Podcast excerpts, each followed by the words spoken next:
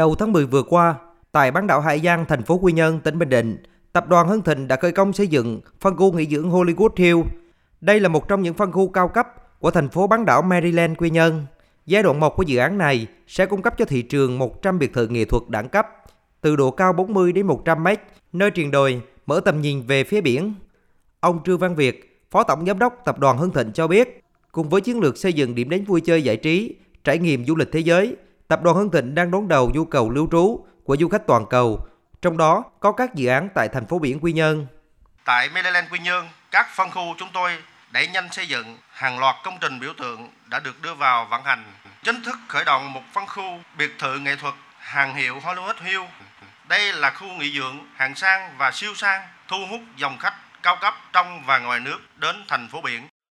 Thị xã Hoài Nhơn nằm giữa hai thành phố là Quy Nhơn và Quảng Ngãi, trung tâm động lực phát triển vùng phía Bắc tỉnh Bình Định.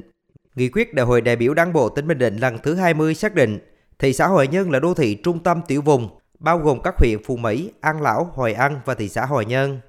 Địa phương này còn là hạt nhân phía Bắc tỉnh Bình Định với định hướng phát triển trung tâm thương mại dịch vụ và phát triển kinh tế biển. Tại địa phương này, hiện có hai dự án, tổng vốn đầu tư khoảng 2.000 tỷ đồng đã được Ủy ban nhân dân tỉnh Bình Định chấp thuận chủ trương đầu tư. Nhiều doanh nghiệp đã ký biên bản ghi nhớ hợp tác đầu tư vào thị xã Hoài Nhơn. Ông Phạm Trương, Bí thư thị ủy Hoài nhân cho biết, thị xã đang tập trung giải phóng mặt bằng và phối hợp với các chủ đầu tư sớm hoàn thiện các tuyến giao thông kết nối các vùng Bắc Nam và Đông Tây đi qua địa bàn. Tập trung 30 km đường cao tốc Bắc Nam thì tạo ra cơ hội từ hai cái điểm đấu nối lên thị xã để mà gắn kết với các cái đường mà trục Đông Tây để phát triển thị xã theo định hướng một trục hai cánh bốn trung tâm rồi các cái tuyến đường xương cá kết nối từ trung tâm đến DT 638 639 đây là cái cơ sở để mà hoàn thiện tiêu chí hạ tầng giao thông theo đô thị loại 3 cũng là cơ sở để mà thu hút đầu tư trên địa bàn. Chiến lược thu hút đầu tư của tỉnh Bình Định trong thời gian tới là tập trung mời gọi các nhà đầu tư các dự án then chốt thuộc năm trụ cột chính gồm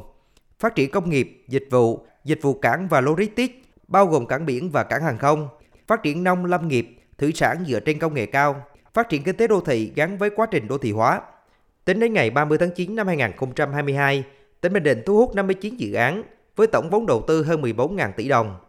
và thực hiện tăng vốn đầu tư 14 dự án, tổng vốn tăng thêm hơn 19.000 tỷ đồng. Tỉnh Bình Định đang đẩy mạnh xúc tiến kêu gọi đầu tư tại các thị trường Úc, Thái Lan, Nhật Bản. Ông Nguyễn Tuấn Thanh, Phó Chủ tịch Thường trực Ủy ban nhân tỉnh Bình Định cho biết, tỉnh đang tập trung các giải pháp tháo gỡ khó khăn, vướng mắt trong thu hút đầu tư. Liên quan thu hút đầu tư thì nó vướng quy hoạch và kế hoạch sử dụng đất. Hiện nay các việc chờ cái quy hoạch của tỉnh cho nên là rất là khó bây giờ kêu gọi đầu tư. Bây giờ quy hoạch thì không có, kế hoạch sử dụng đất không thì làm sao mà làm được.